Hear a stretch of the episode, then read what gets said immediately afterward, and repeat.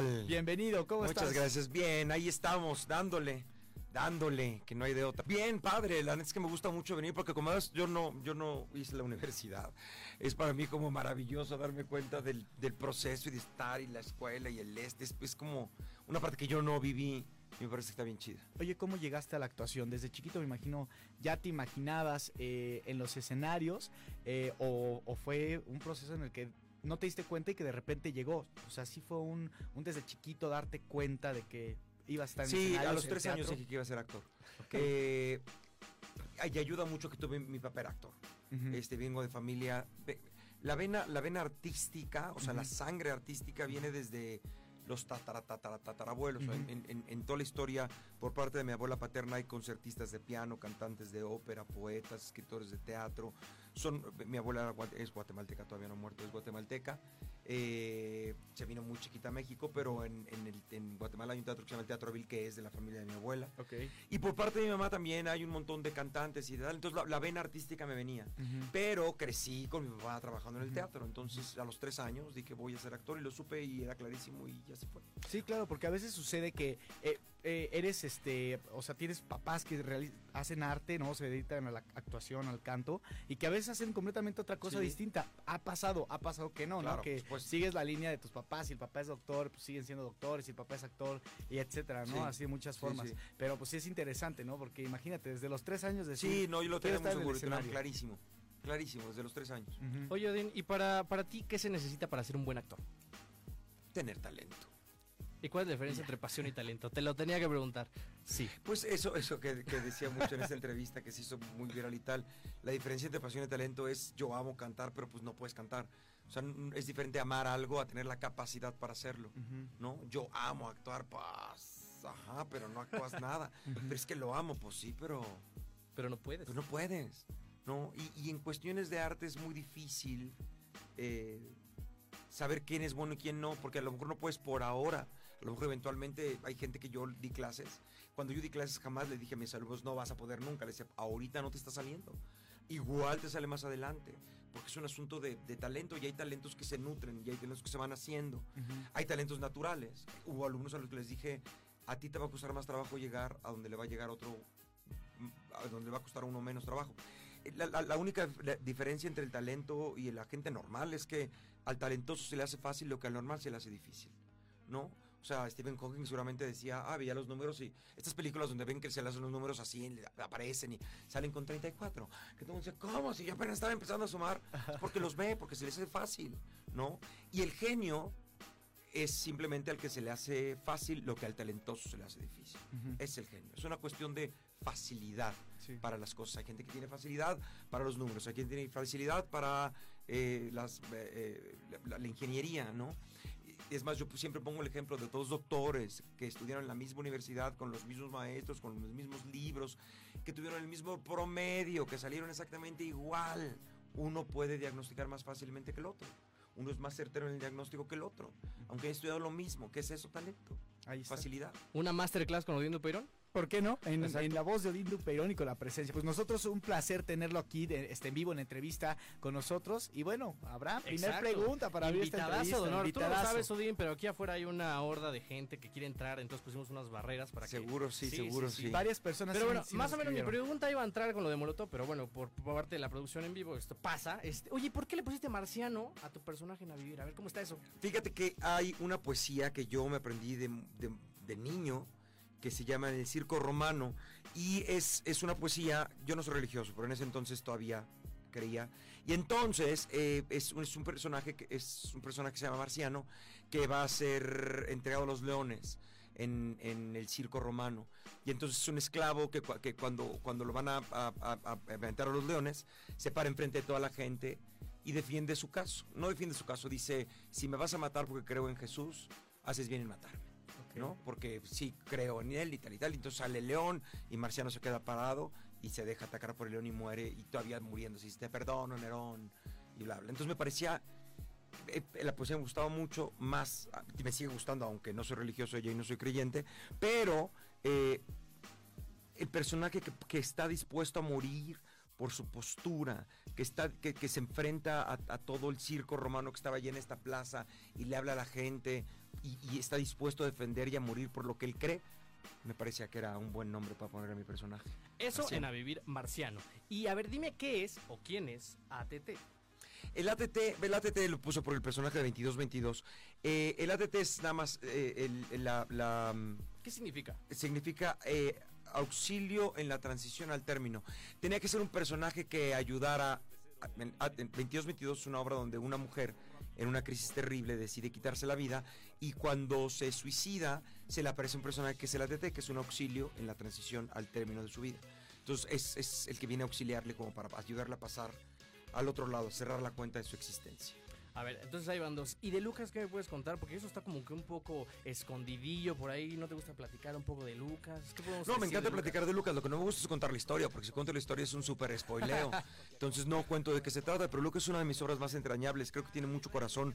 Lucas es una obra linda. Es una comedia que, que a mí me llena el alma y que me gusta mucho. Ya la habías Eh, hecho, ¿no? Ya, sí. La, la- la- esta es la tercera vez que la pongo eh, eh, en escena. Y es una obra que me gusta mucho. Y Lucas se llama Lucas por el personaje del Pato Lucas. Ah, Sí. Que, que todo el mundo me decía de chavito que parecía el pato Lucas, que parecía el pato Lucas, entonces le puse Lucas. Se llama Lucas Casares Nervo, se llama Lucas porque me decían que el pato Lucas Casares porque era mi chatarra favorita cuando era chavito, y Nervo porque mi poeta favorito se llamaba Nervo. Oh, mira, qué, qué cool, la verdad. Oye, ¿y qué se siente llenar el Auditorio Nacional con un monólogo? Pues, padre. La verdad es que, pues, pues, no sé. Porque creo que nunca se había hecho. ¿sí? No, nunca. La verdad es que es la primera vez que se presenta un monólogo. También cuando estrenamos Lucas lo estrenamos en el, Auditorio Nacional. Y se siente bien, ¿qué te digo? Se siente padre. No, no sé cómo explicarlo. Es como alguna vez de chavito que yo veía y decía, wow, ¿qué se sentirá ver tu foto en un espectacular? Tu cara en grande, imagínate. Y cuando lo vi fue como, ah, wow. Ok. Ah, O sea, ni te da ni te quita. Es un logro, claro que es un logro. Es increíble, claro que es increíble. Estoy orgulloso de mí, claro que estoy orgulloso de mí. Es fantástico y es increíble, está padrísimo.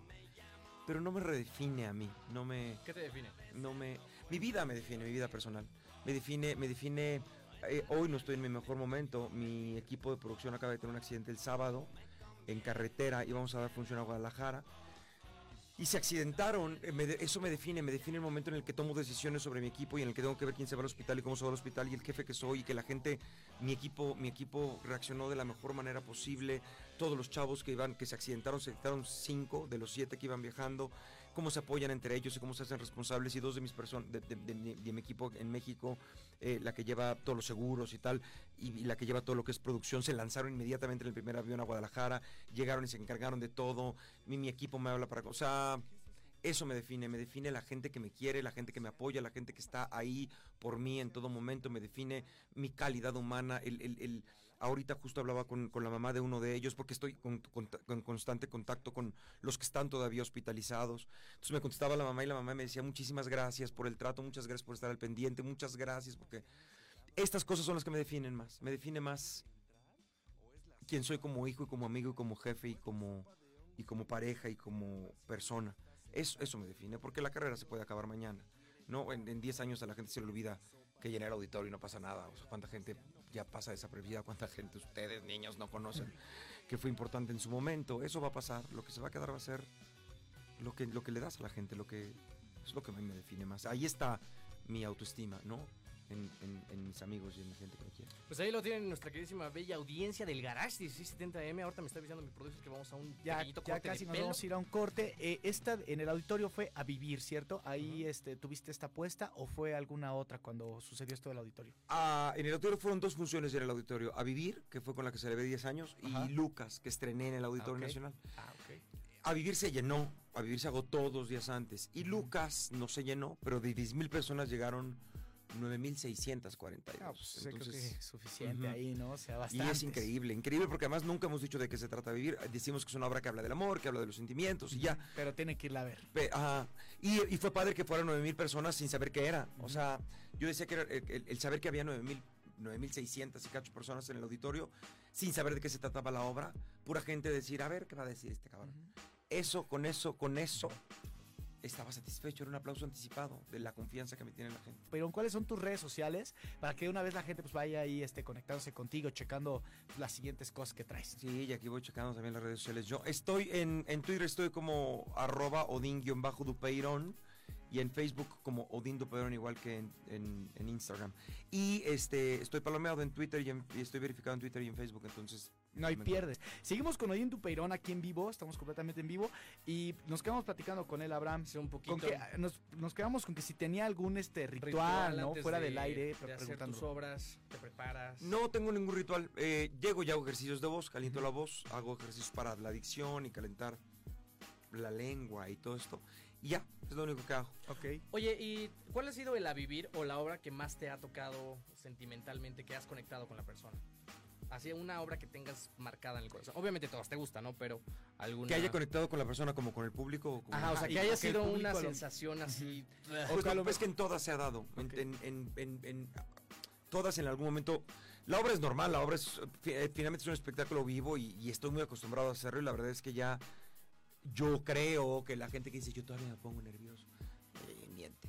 Yo creo que ya, yo creo que llega un momento en que no sé cómo si le dijera a ustedes, se pone nervioso, cuando ya no se pone nervioso, vienes ya es lo que tienes que hacer. Las primeras veces seguramente sí, o si tienes un invitado como muy especial, pero si no, pues lo haces porque es tu trabajo. ¿no? Como un médico que se mete a una operación, seguro te siente lo mismo, de- pero no la primera vez, ya, ya está más acostumbrado. Ya si algo se complica, pues ya ves cómo lo resuelves, pero incluso ya cuando tienes mucha experiencia, pues no ha de ser tan terrible. Entonces, hoy por hoy, eh, no me pongo nervioso, pero las funciones son muy distintas según la gente. Ok. La gente reacciona de diferente forma, es un espectáculo vivo. Entonces, he tenido funciones donde la gente está muy metida o llora muchísimo, o, o sobre todo eso, cuando la gente está muy de... que sí es como súper raro. Lo- sucede, lo ¿no? me pasado, pero me han pasado con las tres. Con Lucas, alguna vez una mujer que no se podía levantar al final de la obra, del asiento, de cómo lloraba y, cómo- y no se podía levantar, tuvimos que decirle, señora, por favor. Señora, viene la otra función, ¿no? No, señora, necesita algo. Este, Necesita ¿qué agua, tiene aire, ¿no? ¿En ¿Qué podemos Sí, ayudarla, no, no? sí, sí, sí, sí, sí, Tiene hambre. Soplenle, levanten los brazos, ¿sabes? Otra vez una mujer se nos desmayó en, en a vivir. Porque es, que es muy Del- fuerte, sí. Órale, de la Sí. impresión. Ahí está para que vean todos, este, vayan a. Oye, a- ¿y alguna vez pena. vamos a llegar a vivir, perdón, Isaac, vas a- A ver, ah, no, adelante. ¿Alguna vez vamos a ver a vivir la película? Pues ojalá, ojalá que sí. La verdad es que esto ya no depende tanto de mí, depende de otras muchas circunstancias en el cine mexicano. Entonces, eh, si se da, sí. De hecho, tengo un plan para hacer la película y como quisiera que fuera, pero todavía no. Algo que, que estaría padre preguntar que ya tienes aquí preparado, ¿verdad? Sí, ya viene Ya sacó la Con espada. ah, ok. No, este, ¿qué va a pasar, mi queridísimo Odín? Ajá. Ahorita estaban poniendo en redes shot cada vez que Abraham diga mi queridísimo Odín. Este, este, ¿qué va a pasar dentro de muchos, muchos, muchos años? Porque afortunadamente tenemos Odín para, para muchos años. Cuando te- has pensado en el retiro Este, sí. y, y cuando Pero te todavía retires, no, dice. no, Pues mira, Es que- quién sabe. Y cuando te retires, ¿hay ¿va a haber algún heredero? ¿Se va a acabar a vivir? ¿Tienes al- algo pensado? No, yo quisiera, yo si por mí fuera ya estaría poniendo a alguien a hacer a vivir, ya estoy cansado. Este, pero evidentemente pues la obra ahorita la gente la quiere ver conmigo porque todavía puedo hacerla. Pero yo sí quisiera que eventualmente alguien pudiera heredar a vivir. Es una obra de teatro, no. Ni puedo ser ni tan egoísta, ni tan egocéntrico, ni tan que para decir que no, si yo no la hago nadie la va a hacer. La míos, tiene los derechos son míos, se van a la No, tumba. Alguien la tiene ¿no? que hacer y a vivir tendría que durar si, si, si la obra lo vale y la gente la quiere ver. Tendrá que seguir existiendo después de que yo no exista. Ujú. Este es el propósito del arte finalmente, ¿no? Eh, y cuando pase, pues pasará.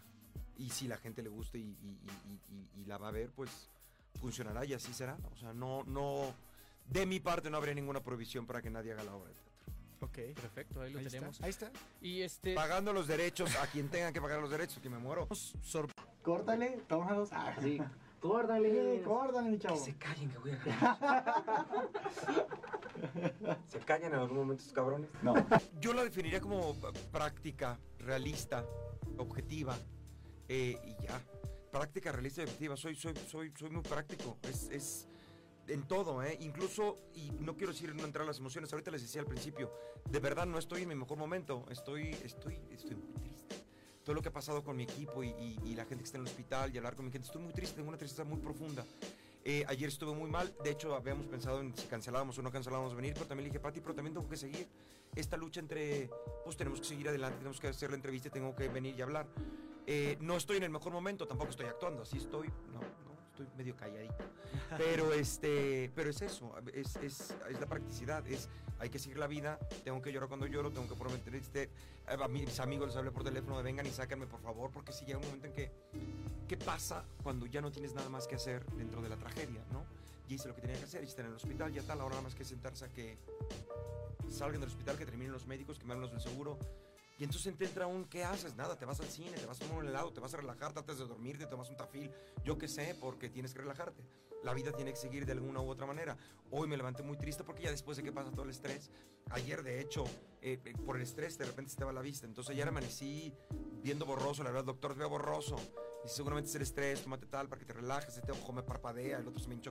Terrible pero la vida sigue. Entonces es, esa practicidad, no es la practicidad de todo va a estar bien, no, igual no está bien, pero entra el dolor, entra la depresión, entra los golpes, los guamazos. Este, éntrale, éntrale, porque la vida se sigue y la vida se sigue derecho. Y estos momentos son terribles, pero también son buenos momentos para saber con quién cuentas y quiénes son tus amigos y quién es la gente que te rodea. Descubro que tengo un equipo maravilloso, tengo dos mujeres que son aguerridas, las hijas de la su madre, este, son aguerridas y son, son amazónicas. Les digo que nada más le falta su lazo de la verdad para rato.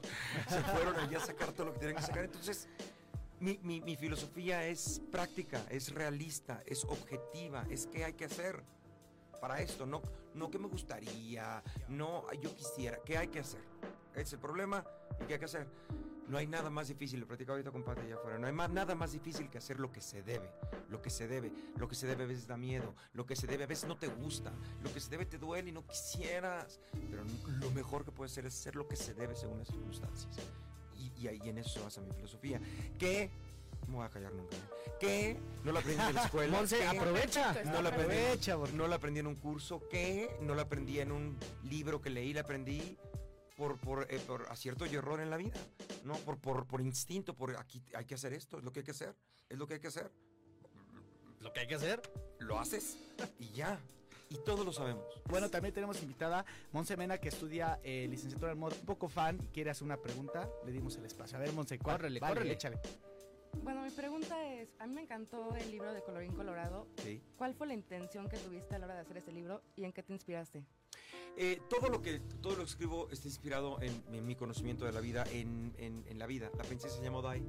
Yo siempre dije que le pongo Dai por mi hermano Odette.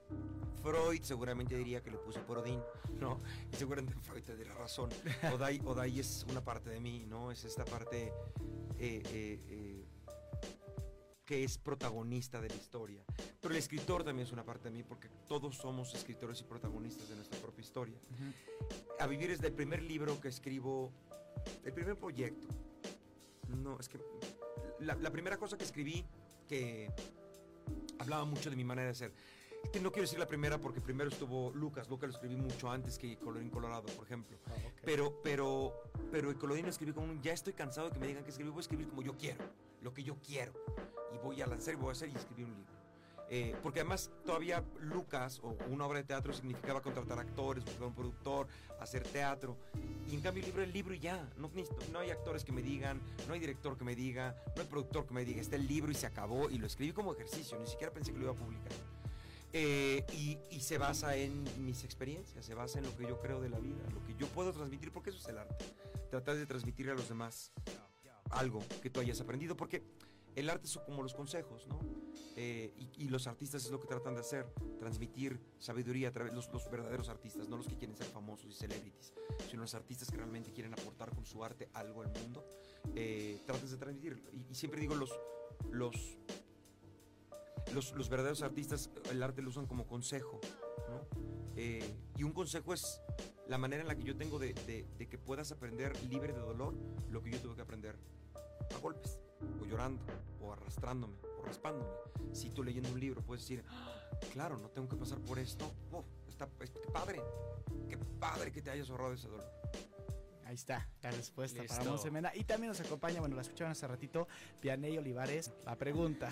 Hola, pues mira, primero que nada ya Carlos me robó un poquito la pregunta, pero este, Odín, yo soy también súper fan y hay unas entrevistas que le diste una vez a René Franco. Sí. Me quedé súper, súper cachada con esas entrevistas y recuerdo muy bien el, el tema que era como un pensamiento excesivo mágico pendejo, ¿no? Ajá. Digo, no sé si aquí está bien como que esta palabra. Pues no, pero ya lo dijimos. Pues ya está pero ya, Pero aire está. Ya nos dimos la bueno, libertad. fue- Fue un niño. quote, ¿no? Entonces, eh, yo quiero saber cómo es que en tu juventud empezaste a desarrollar esto, porque tengo entendido que así fue. Sí. O sea, ¿cómo, ¿cómo tú como joven decidiste como que lidiar con todas estas preocupaciones que un joven normalmente tiene y cómo fue que fuiste desarrollando esta para ahorita encauzarla en cada obra, en cada libro? O sea, por favor, explícame más o menos ¿Sabes esa qué me pasó a mí? Que creo que les pasa a todos, pero, pero por alguna razón no, no tenemos los...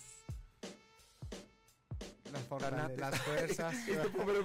La fortaleza, los, los- tra- trata de, ay, un minuto, Dios mío. Este, hacerte caso a ti mismo. Todos tenemos esta conciencia, todos tenemos este asunto como de decir, esto no me parece bien, pero todo el mundo lo está haciendo. Esto yo no quisiera, pero pues es que todo el mundo dice.